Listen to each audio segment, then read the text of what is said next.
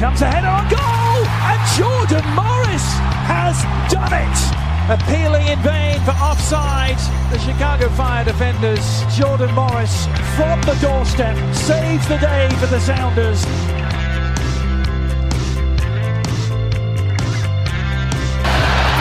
Cleared. A foot race the other way. Look who's running hard after defensively. Wayne Rooney. The net is empty. Big by the captain. That is unbelievable effort. Rooney putting one up. Acosta. Header. Goal. Hat trick. Acosta.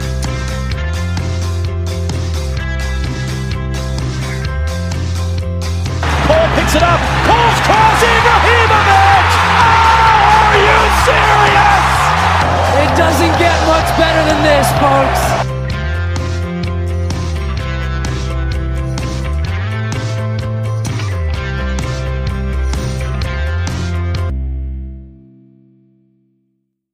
The Stateside Soccer Show with Logan and Jordan. Hello and welcome to the Stateside Soccer Show for our third episode of the week. Uh, I am Jordan Wiegand, and with me today is a man who has a cat over his shoulder again, Logan Stump.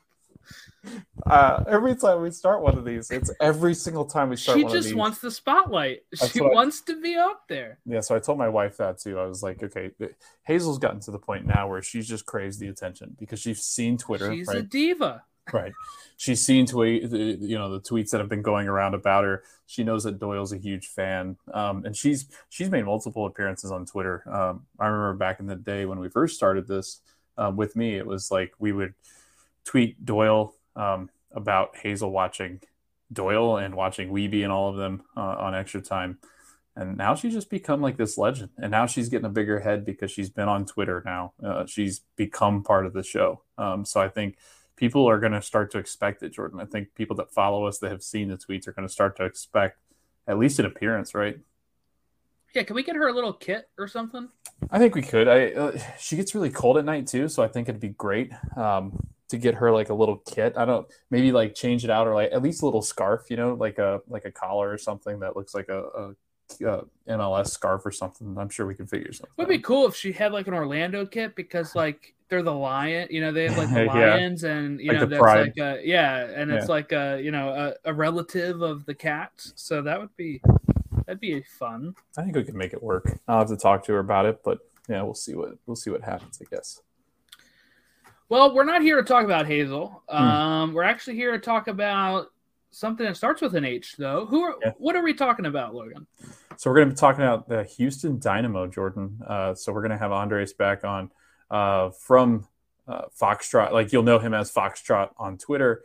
Uh, he's now got a a fun podcast that he does with his co-host. His name's Tony, um, and they do uh, Noodle Time episodes. So that, that's what the podcast is called. I think it's a pretty cool name. Um, and he's got like this whole Fox thing on tap. Like I think it's it's like he's cornered this market on being the Foxes, uh, which is really cool. So, um, yeah, we had him on last year to do the 2021 season preview, uh, and I know last year they were they were feeling a little bit better about their chances, but uh, I would say This is uh, this is my first time meeting uh, Yeah, him. I, I wasn't on here last year because I was working. Right. Yeah. So it was, uh, yeah, this was early. Jordan, this was, uh, so last time that we did an episode with Andres, it, uh, he was the one that we went literally like 15 minutes and I didn't record it. Yes, I remember. I didn't record it. And then my Wi Fi wouldn't work. It was like the, I was like sweating profusely because I, I wanted it all to go well. And, you know, I was just starting. and it was your first one on your own. It was Yeah. like our second preview. Mhm. It was the first one I couldn't be there for, Mhm. and your first time doing an MLS one by yourself. Mhm. Um, you know, you did the Disney one for a bit by yourself, but you, Mhm. you hadn't done like a, a guest one by yourself, right? No, I've never done a guest one by myself, and I've never, I mean, unless it was you, uh, which is always comfort. Uh, but yeah, I've never had a guest on. I was really nervous. Um, I was just learning MLS, so I was trying to take it all in uh, and trying to figure out who the Houston Dynamo were in about a span of a couple weeks. But I felt like it went well, but their their season did not. So um, hopefully, it wasn't me that that cursed them. But uh, uh, everything you read, it was you know last year probably was the worst year in Dynamo history. Uh, a lot of people are saying so. Should be interesting to kind of get his take. Uh, and it made me a huge signing today, um, which teams tend to do when we're having them previewed. So what you're saying is, you can only go up from here. Honestly, yeah, I think it, with again, I think we talked about this in the San Jose preview that's going to drop. Um, that has already dropped. Uh, we talked about the fact that uh, without Cincinnati, they'd have been the wooden spoon. So comforting, I know. Yeah. Well, you know what? they may not have that luxury this year with yeah. with Cincinnati rehauling, mm-hmm. uh, overhauling, but it seems like maybe Houston is as well. So we'll ask uh, we'll, we'll ask Andreas about that. Um, yeah, so let's go ahead and take a break, and then we'll welcome in our guest. Hey, Logan. Hey, Jordan. How's it going? Going good. Do you remember last year when we talked CBA stuff for MLS before the season kicked off? Yeah, that was a wild time. I was kind of nervous that the season wasn't going to start. You know, it started getting down to like the last couple weeks and, and no season. Do you know what uh, other professional league may not have a season this year? I mean, I've heard that the underwater basket weaving club and league have kind of gone under, but who else? Uh, I, I haven't heard. Major League Baseball. Oh, they wow. locked their players out and they are in negotiations right now, and it's not looking good. And if you want to hear more information on that, we will be recording an episode of our Extra Innings Baseball show uh, next week, and we'll be talking whoever gets in the Hall of Fame, if anybody gets in the Hall of Fame, uh, next week as well. Or you can listen to any of our previous available episodes. Uh, we did talk about the initial lockout uh, when it first happened, so you can go listen to those. If you want to watch some videos on some beautiful stadiums that I have visited and the Hall of Fame, I have started doing a baseball bucket list uh, that is on YouTube. And so far, I've done an episode on the Hall of Fame and two episodes on Camden Yards and seeing Shohei Ohtani pitch and hit. So, uh, been a good time. We're you know we're really still in the infancy of of launching that. I think uh, it, it's been maybe a blessing in disguise that the CBA talks are going on right now because we're doing all these previews for MLS right now. But if you are a baseball fan, I don't know how many people overlap with with MLS on that. But if you are, you can check that out. It is uh, called the Extra Innings Baseball Show. You can search that. Uh, the links will be in the description of the video. Um, but yeah, if you want to hear Logan talk some Cubs, me talk some Orioles, and us talk Major League Baseball all together, you can follow us there. And we are back from our break, and we have Andres Naranjo uh, with us today from the Foxtrot. How are you today, Andres? Hey guys, um, very ecstatic uh, with the news today about Sebastian Ferreira and the international spot, the extra one. So it's um a lot of things going on in the next couple of weeks with the preseason starting too. Yeah, so we had you on last year to talk some Dynamo, and I know uh, last year, um, at least on my perspective, in my perspective, it was kind of um, kind of a wait and see season. They had gone out and gotten Parker. They had you know tried to solidify some defense. Um, they they've added a couple nice attacking pieces, but Jordan and I, uh, and and they started well because Jordan and I did a live stream of them and the, the Quakes uh, to start the season, and we had you know watching Houston, it looked like they had at least kind of shored up some of the issues. Uh, it was really quick and really early on, but it had seemed uh, like it was going to go better, and then it kind of fell apart towards the end. Um, and that's kind of like leading into what our, our first question um, well, actually, uh, you know, where can people find your stuff? I, I know um, there's different uh, avenues that you use uh, to get in touch with a lot of the Houston fan base. So, can you kind of tell us where people can find your stuff? Oh yeah, of course. Uh, I'm mostly active on Twitter uh, at Dynamic Foxtrot. That's been the place where I started. Um, essentially, six years ago, I, I, was mostly just posting a lot of Dynamo stuff, Dynamo related news as well as Dash. Um, and Toros whenever they were their own affiliates. And and yeah, now uh, now with my podcast Noodle Time that I started last year, um, I'm mostly on YouTube as well, as well as Spotify, Apple Podcasts, Google Podcasts, um, a lot of those um, the most popular platforms as well. So, um, and yeah, um, yeah, it's just a lot of Dynamo talk, uh, which is, has been my passion for almost ten years now. So um, it's it's very fun. All right, so if you want, uh, can you kind of reflect on the 2021 season uh, with the Dynamo?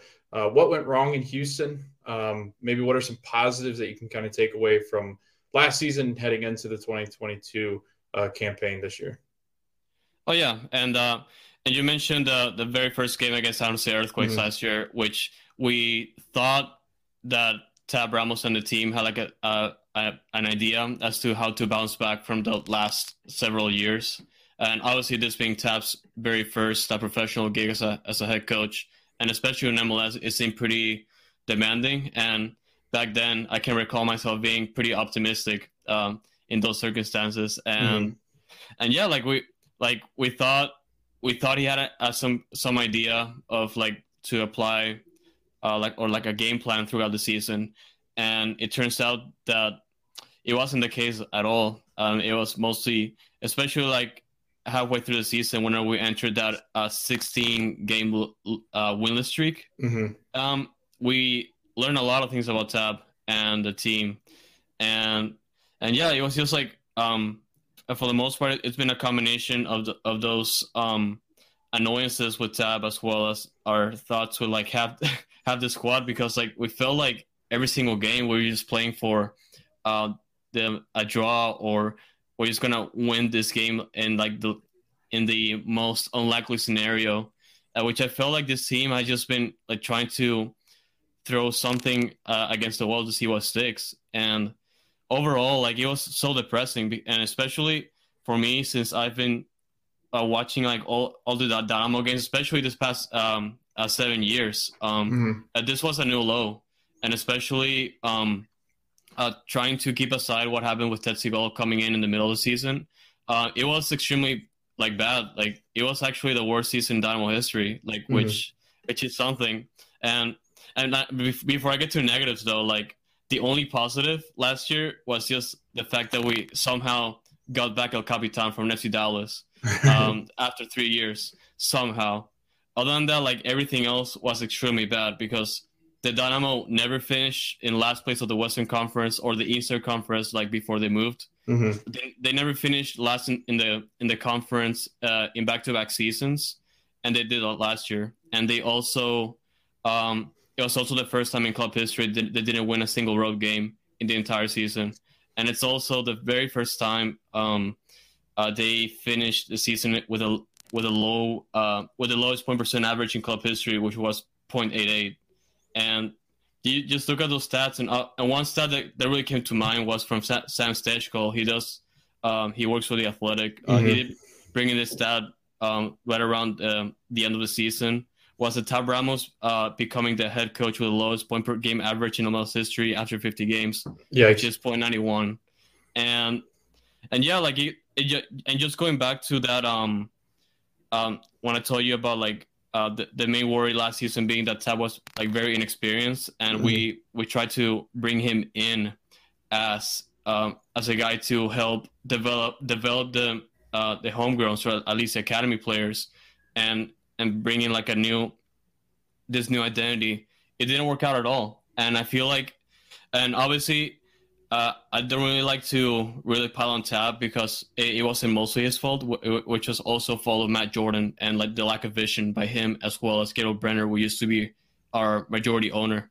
And honestly, it's pretty depressing to see because like uh, when I uh, in the few occasions I got to meet Tab, uh, especially when speaking to the media, he he seems like a really uh, amazing person as well, uh, very professional, and it feels bad that he he um, got into those circumstances, but at the same time, um, the game the game the decisions that he made over the course of the season cost causes us that and got us into that situation as well. So um, it's it's a little bit of both, you know, of Matt Matt Jordan's negligence as well as um, Tab's decisions on the field, which cost costed us this and made the made last season the, the way it is. Yeah, unfortunately, I think that uh, just speaking about Tab, like I, I, think I remember when he was announced, a lot of people in just MLS, Twitter, and and circles thought it was a good hire. I was never big on Tab due to his tenure with like the U.S. Uh, with the U.S. under 23 teams uh, and not qualifying for the Olympics. So I was not ever as high on that. Now positioning, you mentioned, you know, um, they have a new majority owner of the Dynamo, Ted uh, Siegel. Is that right, Siegel or Segal? Uh, Ted Siegel, yeah. Ted Siegel, okay. And uh, new general manager and Pat Onstad. Uh, looking ahead, what do you think the focus is for those two um, coming into this team for the Dynamo? And uh, do you think that there's a first order of business as the 2022 season approaches and how they can return the Dynamo to relevancy?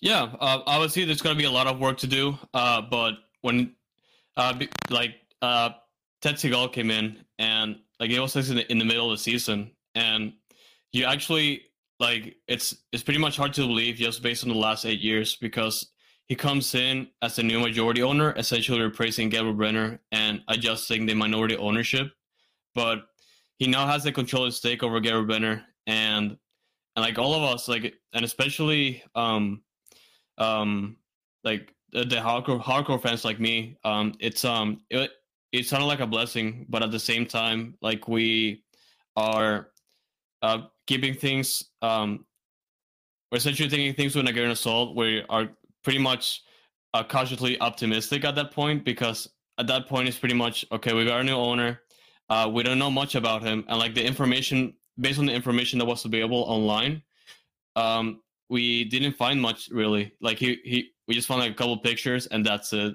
And uh, there's there isn't that that much information, uh, especially sporting wise. They he doesn't seem to have like like um sports focus background, which was also like a little bit worrying. But from the main uh, since he took over like back in June, um, he pretty much like promised us all these things um, that uh, we we had to first uh, see it in action to believe um, obviously with us like being in a situation where like Gabriel Brener didn't do really much aside of the uh, aside of like bringing in uh, helping uh, to an extent helping bring in Alberth Elis outside of uh, Wilmer Cabrera's um, influence. I like to say, but other than that, like um, the bad outweighs the good in this situation, and and he he comes in like and he brings this uh, somewhat relief because in the main fr- press conference, like he announces a uh, like a designated player immediately, uh, being like Teenage Hadebe, and it's it's one of those things like the little things that that he mentions, and obviously t- taking into consideration that we had to like wait for the the main decisions to happen. Like it's just one of those things, and the promises that he made that gave us some relief, like especially us that uh, the fans, and and from there, like it's been it's been it, it's been very interesting to see how everything develops because he Matt Jordan is fired like two months later after his announcement, and then uh, around two months later, um, Pat Onstad, which is like this insane figure like in the Dynamo circles because like not only obviously his main influence is as a as a player, like he he was this legend that that won us two MLS Cups like back like 15 years ago, you know. Um, this guy and obviously with the background that he developed with the Columbus Crew and in MLS after he retired, um, he brings in this guy, and immediately we think, okay, this guy is serious. he, he like uh, we because we will never figure out that Pat Onstad would come back, especially in this situation, and um, assuming that Ted Segal will never come in, and from there we, we figured out that okay, Ted Segal is not kidding around. He is for sure wants to build a program here and and yeah, well, he also like develops a technical a director program uh, position, and he makes all the decisions uh, based on on what has been going on with the Dynamo for the past several years. And uh, obviously, I feel like the the um, the most painful one uh, so far is either um, relieving Tab, even though you can understand why, because like coming out of the worst season in the club's history, you have to make that decision. But that's pretty much part of the business. Um, and the way things are. And that one, and I like to say Boniek Garcia uh, being uh, moving on to play. He's potentially retiring in, in Honduras, but I feel like that's one of the situations that you have to understand that he may want to play more, and those minutes may he may not get those minutes anymore in Houston at his age. and and yeah, and just looking at the things that I'm looking at the most, um, especially uh, this year, heading in, ahead into the next ten years, um, like both uh, Ted Segal and Pat Onstad have emphasized how they want to create this culture, and uh, obviously, like the the creation of this culture, like has been said like a handful of times, especially by by Matt Jordan when he was here, and whenever he said it though, uh, like no one believed him. And in this situation, obviously, with uh, the promises that have been fulfilled by Ted so far, and the plan, or at least the vision that Pat Onstad, as as far as we understand, uh, he wants to uh, create um, this culture, or at least like a like a winning culture, just based on on fulfilling, or at least like receiving all the resources from Ted which has been done so far, and and creating this culture and an investment, I feel like it's one of those things things that um has been fulfilled so far by the team. Although it's it's a long way to go uh, because we obviously the results are going to speak for themselves, and results are going to think that that are the things that are going to matter as well. So um, the the culture and investment, I feel like it's one of those things that have been promised the most, and and yeah, and honestly, those things that us as fans are looking forward to. I just wanted to add something here real quick too. Uh, you mentioned the the the two um, MLS Cup wins. The first one of the first MLS games I remember ever going to is actually the 2007 MLS Cup, because um, it was at RFK, and I, am I'm up here in Maryland, so it was just an hour and a half drive, and I remember seeing, you know, Houston uh, defeat uh, the Revs in 2007. So it's a good time. Yeah, yeah, of course. yep. And it's interesting too because it it and Andres, we, we talked last year because they were going through that rebrand, um, and they were they were talking about the club culture. They were trying to build something, and I and while you, I think you hit right on the head. Whenever every every time that, and I was much more on the tab, uh, good side. Um, I, I like tab. I, I thought that you know, given the right resources, given the team that he needed, I do think eventually he'd have become something. But again, I think it was just a, a matter of not getting the right personnel there was issues obviously with the team not performing very well. Um, but again, I, I, I was much more on the like keep him around, maybe see what happens. Um, and a lot of that had to do with just the fact that I, I thought that uh, there just wasn't that coach out there that I thought really fit their system just just yet, or you know, the the money wasn't going to be spent in that case last year. But then they get in this new uh, ownership, they get in this new GM, they start to put together technical directors, uh, coaches that they kind of see as this vision of being the future Dynamo um, and kind of returning them back to the powerhouse. Uh, and in speaking in that, um, you know, Pat Onstad had um, pretty much his hand in everything um, uh, over the last couple of years. He's been an assistant coach, he's been a chief scout, um, he's done some technical directing uh, with a couple of the MLS clubs um, since 2011. And then he goes out and he brings in uh, a head coach um, that'll replace Tab Ramos uh, and Paulo uh, Nagamura, who comes from Sporting KC's uh, two, uh, which is their academy team, their youth team. Um, and uh, Nagamura has had a hand in a couple of the youth players that have kind of come through that system. Uh, SKC seems to be really good at churning out some really good talent. He had he worked with Gianluca Busio, who now plays for Ven- Venezia over in Italy in Serie A. Um, so he's had his success at that level um, but Jordan and I are curious because this was one of those signings, and Jordan and I texted back and forth the day that it happened when it was announced, and we are like, okay, I, am not really sure in which way to really think about this because one, he has no experience in MLS, he's got no experience in professional coaching. While he did play and was very successful as a player, there's obviously concerns about a rookie stepping into a, a role in MLS. Can you kind of speak to the new head coach and are are fans concerned that this might be like a Tab Ramos you know squared like it, it's a it's another issue of bringing in a coach that might not be ready for uh, what the dynamo want uh, for their success and their progress throughout mls yeah i think the the biggest re- uh, the biggest worry i like to say of, of the team right now like uh or at least what fans are, most commonly worried about is just if there is success with uh paulo nagamura because like bringing him in obviously that you you can easily see how uh how the parallels between how they they both coach like in the sense of they focus more on talent and mm-hmm. like even even though like Paulo Nagamura has more professional experience as an assistant and obviously coaching SKC too, um, it's you're pretty much in the same position at, like in an essence as to how like when Tab Ramos was brought in because like Tab Ramos has like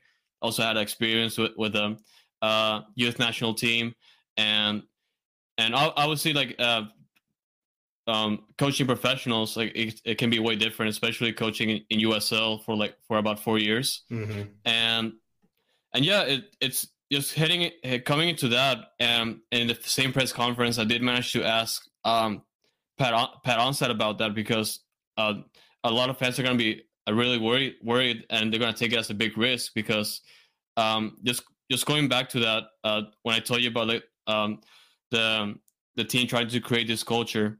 Um, the the way that Pat Onstad answered that question was in the sense that he like he like he didn't give me like this couple sentences. Like he gave me like a like a huge answer.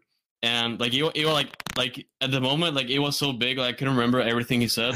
But like you can tell how like how like Pat was dedicated to that to to pretty much spend like the next I believe I believe it was like like three or four months like the entire a coaching search that took place because like they they did they didn't manage to interview like 100 candidates but obviously they managed to break it down.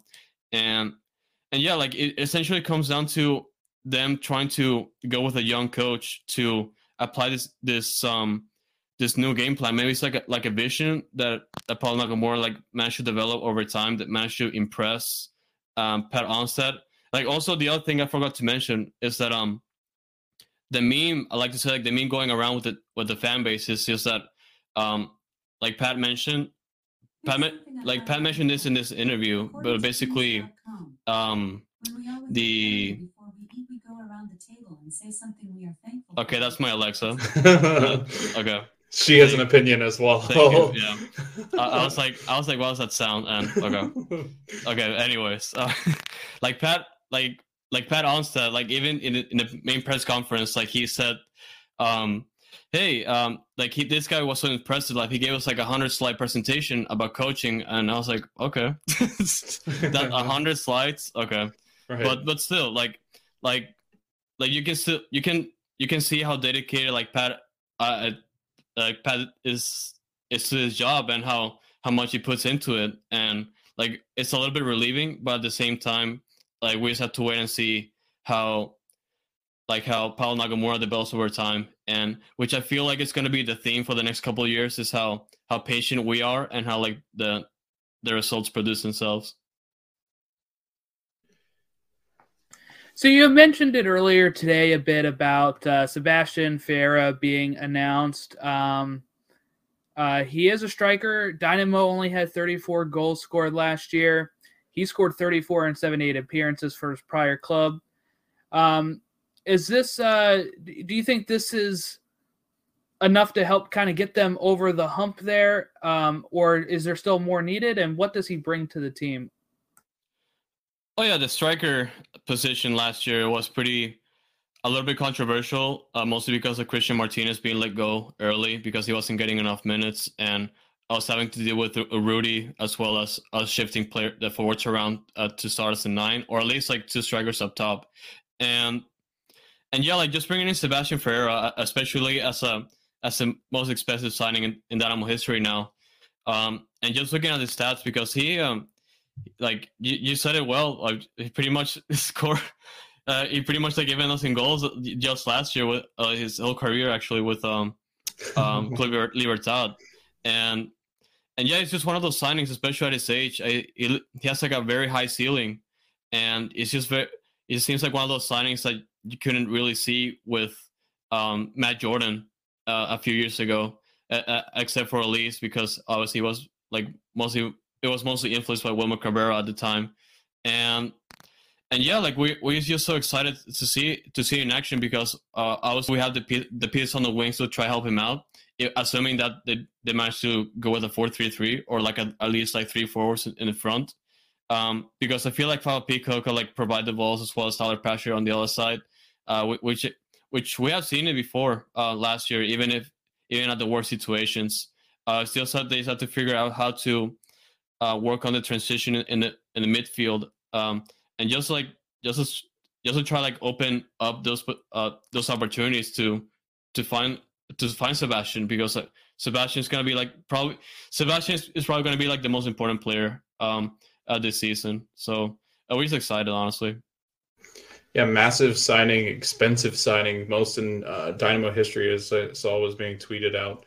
Um, and really, I, I, mean, when you look at just his performances, um, I, I, had a chance to kind of look at uh, his YouTube uh, highlights and stuff, but it, it, really, he seems to be somebody, uh, again, if you can kind of service him, um, which, you know, depending on who that might be, uh, might be the more difficult part as far as getting him the ball in dangerous spots. But it, it just it, it seems like a really good step in the right direction, and it does seem like that uh, Onstad is really, you know, out looking deliberately for people that can get into the attack and join the attack because it it, it really was it kind of going back through some of the stats and, and the different things that do exist in advanced stats. It seemed like the Dynamo were just kind of like this revolving door of trying to figure out what exactly are we doing in the attack? Because I'm not sure that we have an idea. And if Maxi Urruti's gone, and that, that was a huge concern. If they, you know, this was yesterday when we were talking about the fact that Sebastian was going to be announced. He'd obviously been linked for a couple weeks, but before that, I mean, writing up this review, there were some major concerns going into all right, who's going to score now? I mean, you've got a guy, and obviously I knew they were going to be looking, but it did seem like, you know, and it still seems like they're still having a hard time convincing some talent to go there um, but with this signing, I, I, think it's a huge step in the right direction, at least. Oh yeah, and um, Urruti, like he was serviceable in some games, but at the mm-hmm. same time, he, he, was like a huge money pit, unfortunately. right. So uh, yeah, he had to be let go. Um, yeah. we'll, we'll, definitely take Sebastian over him any day. I was gonna say he takes a shot from about anywhere. He's, uh, I think Doyle or one of the guys in extra time were basically like he he uh, he never sees a shot he doesn't like. So it was oh, yeah. like he'll just shoot it. He'll go from wherever it might be, um, and that's pretty much what Maxi has always done. So it, it's interesting to kind of see what the what that'll look like the attack and how it'll be different this year. Um, but kind of moving on into some other transfers or at least some some signings that they've made. You you mentioned Boniek Garcia, who I thought was very serviceable in the time that he had been there. Um, with the Dynamo having a, a, crucial role. I know last year there were times where he was filling in spots that um, he had not really ever been comfortable playing, but he did it anyway just because it was one of those things that they just needed um, at least some consistency. But they did have a couple departures.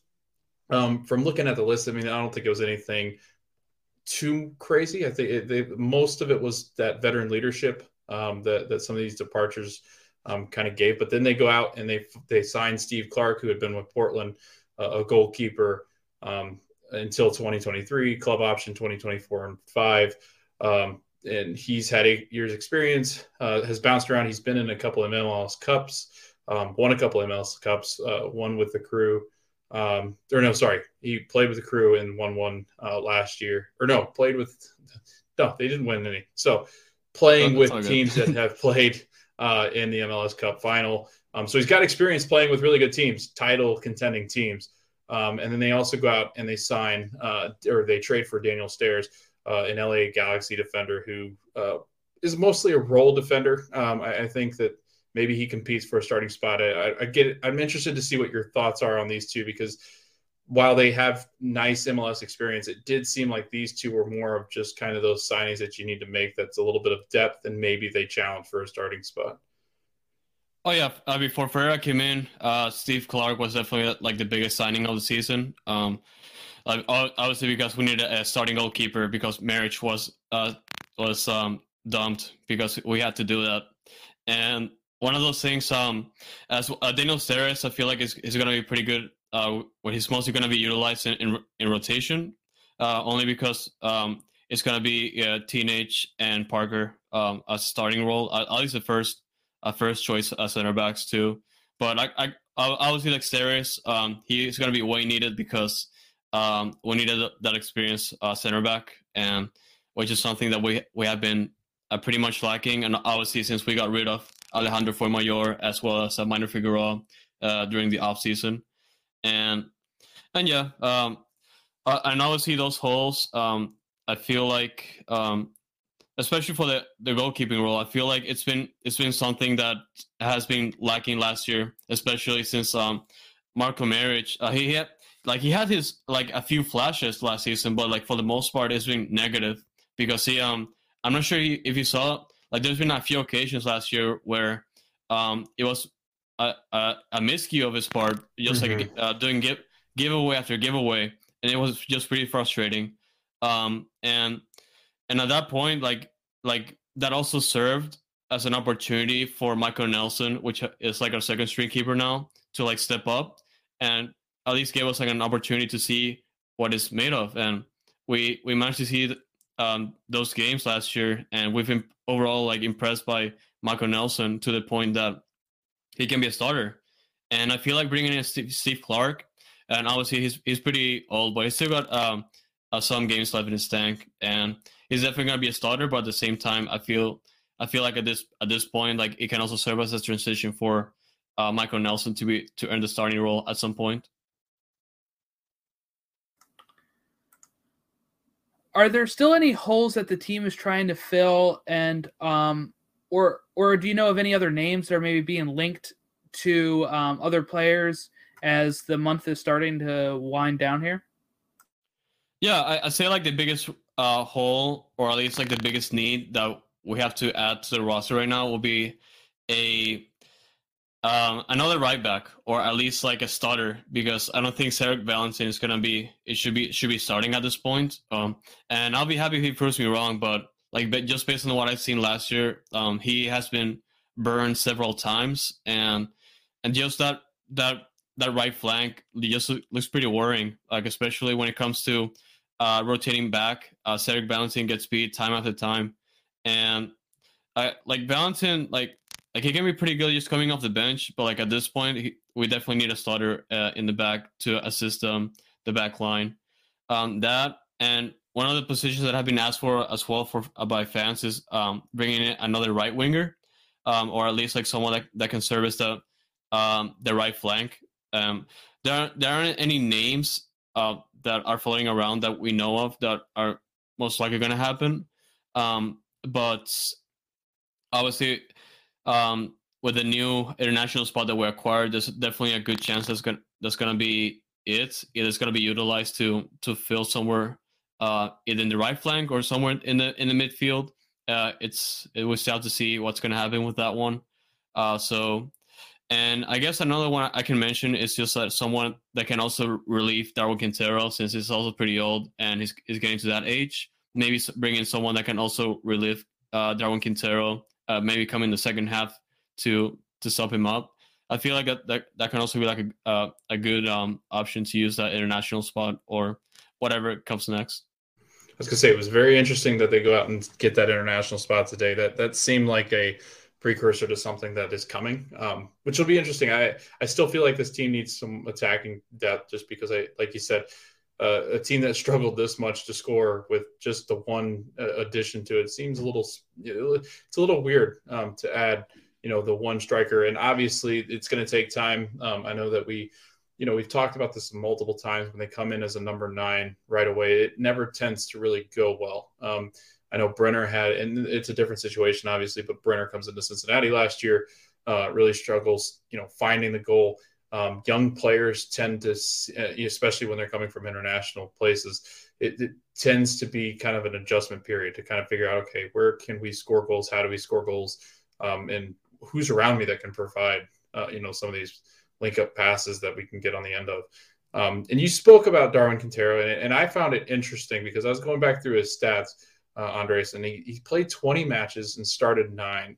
Um, you did say he was aging, but um, I, I, think what a lot of fans are pointing to, there was a stat out there that I saw that uh, when he did play, when he found the pitch, uh, Houston averaged 1.22 points a game.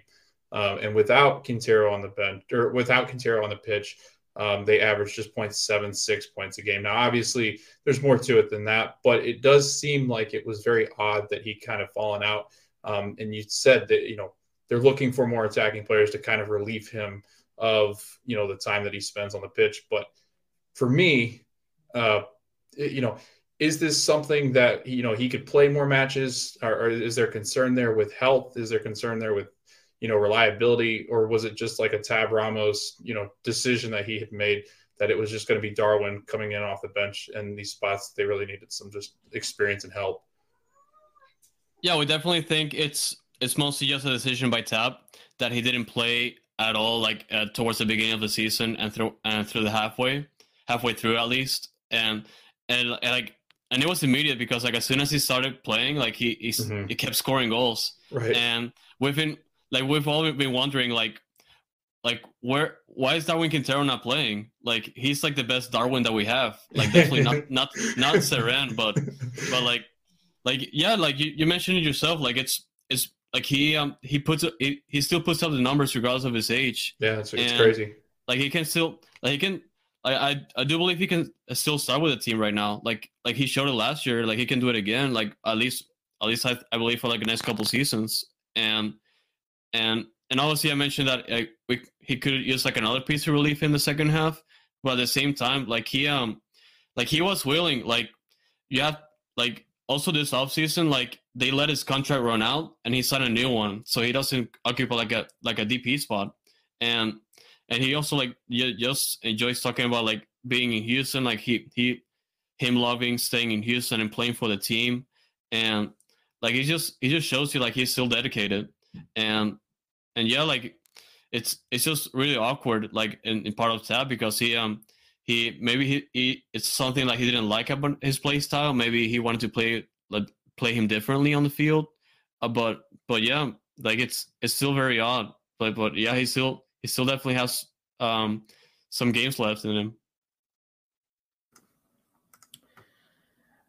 Um so there was a lot of rotation and inconsistency last year. Um what pieces do you think are important for building the team forward? I know Logan and I were, you know, Tyler Pasher fans at the beginning of the season last year, but um, you know, going forward, what what important players are uh, are you building the team around?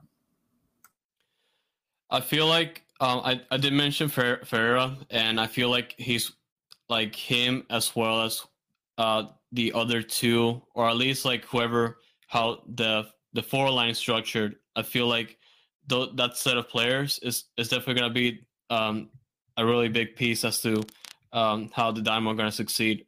But also midfield, midfield wise, I feel like uh, Matias Vera, um, if they can build a team around him, like like only I'm not saying it only because like Matias Vera, like he's one of those players that uh, he's very quiet, but you can you can definitely appreciate how the, his hard work and how much he has done for the team. Like especially through all all these tough years ahead, um, like in the in the past, and just just a team trying to like build something out of it. And we do have like a, a lot of of midfielders right now, and like and obviously not, not only Quintero being a piece, but also Coco Carrasquilla being a, like an additional piece. Maybe he can like pair up, but I feel like like those pieces together, or maybe how it is structured, like either as as a pivot going forward, um, is still like I've, obviously I haven't seen like what um Paul Nagamura is gonna do. Although I think it's gonna be more like a four three three maybe. Uh, although I'm still quite uncertain because it's still very early in the preseason and we haven't seen much. But I feel like the success is gonna be revolving around midfield. Yeah, it's interesting. I mean, it, there it was. It was like going through all their matches played and minutes played. It was almost like Tab couldn't figure out who he wanted at what point, um, which can't feel good as a as a player. And then trying to figure out what that midfield looks like. And that I think that you know just that inconsistency really speaks to kind of you know how their struggles on offense translated. Just because I or in the attack, and I, I think it it's interesting just because I, I, know there were pieces. I know Memo Rodriguez was somebody that last year a lot of people were talking about, and now he's pretty much gone non-existent, um, which has been really weird. Um, and, and, you know, Tyler Pasher starting well, like Jordan said. I mean, we I think Jordan, what it was probably like the first six weeks or something like that, where we it seemed like every day we were just going, man, Tyler Pasher's like got some real good talent, and then all of a sudden he's kind of faded. So it was like, you know, what, you know, where can they find consistency, and you know, can they keep it, you know, consistent throughout the whole season and find guys because it does seem like you know, uh, Matias Vera was probably their only real consistency when it came to that midfield last year. Oh yeah, uh, going back to Pasher, we we we all love Tyler Pasher. Uh, I've definitely like the injuries like really messed him up last mm-hmm. year, and if it wasn't for uh, those unlucky runs, uh, yeah. he could have definitely scored more goals or at least get some more assists, and and yeah, like consistency is gonna be the theme. Um, uh, basically how how the game plan is applied and the decisions made by uh, coach, coach Nagamura is gonna matter. Are mm-hmm. all the, all those uh, things are gonna matter? Um, so uh, yeah, I, I try to see if I can think of more things, but yeah, it's just so early, and yeah. I can really I can really see like I, I can't really paint a picture of the team yet because of that. Um, with all the uh, with like maybe another player coming in that's gonna uh, affect mm-hmm. um, um, the rotation maybe, but yeah, it's just too early for me. But it's it's definitely gonna matter on that. So you talked about um, teenage. You talked about Tim Parker as being guys that were going to be uh, solidifying that back line. Um, but I do want to focus more back on Tim Parker because there, there was big talk about him last year. He captained a lot of your guys' games when uh, when he played all matches, um, in all matches, and really, I mean, uh, he's always been pretty consistent his whole career, uh, and that's a big thing with with Tim and trying to kind of stabilize a back line that. Um, I'm pretty sure is under um, refurbishment as we speak. But can you kind of talk to uh, the importance of consistency with Parker and, and kind of how do you see his role playing out? Are, are his days numbered, um, years numbered, or do you see him kind of, you know, in a couple years staying with this backline and building consistency with some other players? Oh yeah, he, he can stay. He can stay here uh, for a while now. Um, I mean, even even though last year has been pretty dreadful, like he has he he has some shown some semblance of consistency despite our our flaws on the roster, mm-hmm. and he pairing up with teenage. Um, there's been um, glimpses of that. Um, the, the things that, that can definitely work out is just that it's gonna it's gonna depend on how the the roster is is gonna set up on uh, uh, by the coach in every game, and, just going back to what I talked about Zarek and not not getting beaten like that, and unless the adjustments are made accordingly, maybe maybe on the on his own side of the flank, um, uh, as opposite to, to teenage because he at least has some um he at least has a leverage with with then Lundkvist. And uh, even though he, he's made some miscues, I feel like Teenage is, is progressing very well compared to Parker. But at the same time, uh, anything can happen because Parker is definitely that that leader on the team that we definitely definitely need at this point and over the years to come. And, and yeah, I still believe in Parker. I still believe he can he can do a lot of things here um, uh, in the in the appropriate time. And obviously, this being a, like a pretty good time for us to uh, start start from scratch essentially. Uh, maybe build something different. Now it's time for my favorite question. Uh, the question we always end it with. Uh, what would be a successful season for the Houston Dynamo in 2022? A successful season will be will definitely be squeaking in the playoffs, but that's a big ask these days, especially um, us not being in playoffs since 2017 and only once in the last eight years now, and and yeah, and obviously with a, a new new uh, coach, a new team, a new GM, uh, it seems like a big ask, but I feel like at this point, um, uh, very successful season will be playoffs, um, or, or at least like a more feasible goal. I like to say would definitely be showing um, the changes or at least like make uh, the the changes to be materialized on the field in the sense that we we see those consistent results uh, day in and out, or at least every week, or whenever the squad is rotating, like um, for two or three games a week. Um, it's gonna be something that we're gonna watch closely, and success um, is gonna be dependent on that. All right. Well, thank you, Andres. If you want to go ahead and, and tell people where they can find your stuff uh, again. Oh yeah, of course. Um, at Dynamic Foxtrot uh, on Twitter, it's gonna be the place I'm gonna be mostly active. And if you guys are interested in uh, uh, in listening on Dynamo Podcast, uh, Noodle Time is available on Spotify and Apple Podcasts, Google Podcasts, as well as uh, big pa- platforms like YouTube. Um, we talk about, talk a lot about the Dynamo. We talk about a lot of Dash, our NWSL team, and we just have um, we just love doing it we are back from our break and we're back from our interview with Andres.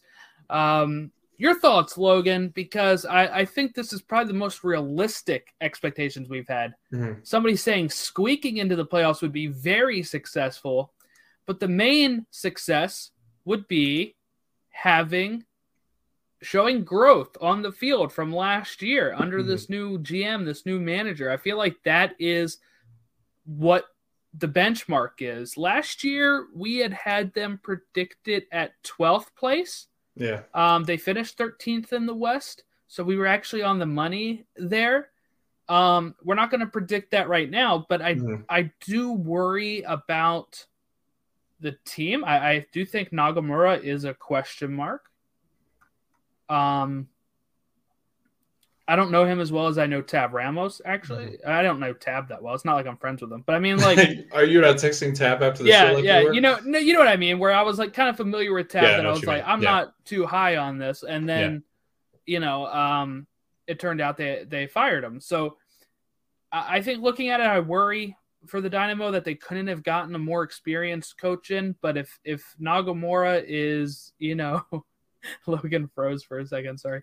Um, but you know, if if if maybe he's buying into what Pat Onstad wants, and and that is why he's picked and why they're going to work together and why it's going to work out. But I think showing some growth is the big thing. What's your thoughts on on maybe the the steps forward here for the Dynamo and and all that? Yeah, I think what you said is right. Um, growth is what this team needs to see. Uh, am I frozen again? Is that why you're laughing?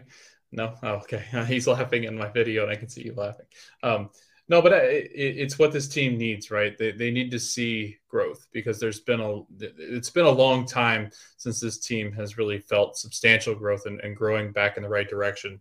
Um, and Tab's experiment last year just seemed like if you, I mean, seriously, go and look at the, the minutes played. Uh, it's a scatter number of players that have had um, that he tried and like, oh well, that that didn't work so well, so we're gonna go try something else. And you know, with injuries mixed in, I do feel like Tab was always trying to monitor and figure out what is it that this team needs. And I'm not sure he ever knew what the team needed.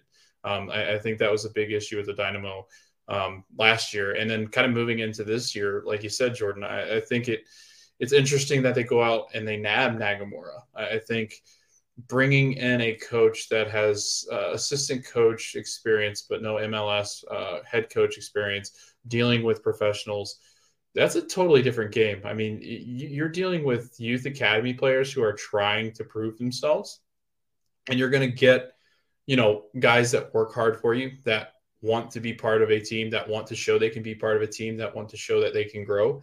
And they're they're going to be more interested in trying to please you as the head coach Whereas you've got professionals now. I mean, if you've got issues with a professional, it becomes toxic. It's a toxic culture. It's a toxic locker room.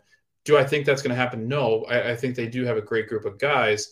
I think that they they can build chemistry with this club, but I just don't think the pieces are good enough. I mean, we've seen guys like Memo Rodriguez, who they. I mean, last year, Jordan. I remember hyping him up and people hyping him up. They were like, basically, this could be his breakout year. He could become that guy in the midfield. Reminds me of Pochettino. Yeah. Yes, he really it really does. It, it's kind of like Memo was growing and then could have grown into like a Showfeast, like a um, Maxi Morales, somebody like that in the midfield that can kind of be that wizard. But he never turned into that. Now he's fallen so far off the depth chart. I don't even know where his name is. I mean, it, it's it's so difficult. Tyler Pasher was probably their best player last year if he plays consistently and doesn't get hurt. And you know, within the first six or seven games, it seems like the consistency dropped off in playing time, and he's been hurt and he couldn't come back, and it, there was just issues um, all across the board. Um, but again, I, am worried about this team too. Uh, big, big question mark. I would say that that is like, um, I guess we're we're being a little too kind if we say it's a big question mark. It's a huge question mark, right? What is this team going to do? What is Nagamura going to do with his team? Can he get them playing together? Um, and they're number nine. I'm going to warn you now. Like we, we've we've we've always thought they could come in and do it, Jordan. But when has the last number nine stepped into this league and right off the bat, boomed? Uh, I guess Josef would be the closest thing to booming that you would get, right? But other than that, this league is so much different than what people think. It'll be interesting. We'll see. Mm-hmm. We'll see how it goes here. Um, if you want to if you want to give us a follow or if you want to reach out to us you can follow us or contact us at on Twitter at Stateside Show, Instagram at Stateside Show, Facebook.com slash Stateside Show. Email us, stateside show at gmail.com. And uh, next week we've got some, uh, I think, Union, some Minnesota Loons. So we got some stuff scheduled here that uh, we'll have a good time with. And uh, just want to thank everybody for your support, and we'll catch you next time. Tomorrow throwing his body in, it's going to fall for Ibrahimovic. Oh, come on! Come on! Thank you for listening to Stoppage Time Soccer Show. We hope that you continue to listen to our show as we recap the U.S. men's national team, Americans abroad, MLS, USL. This is Stateside Soccer Show presented by Stoppage Time Soccer Show. Have a good one.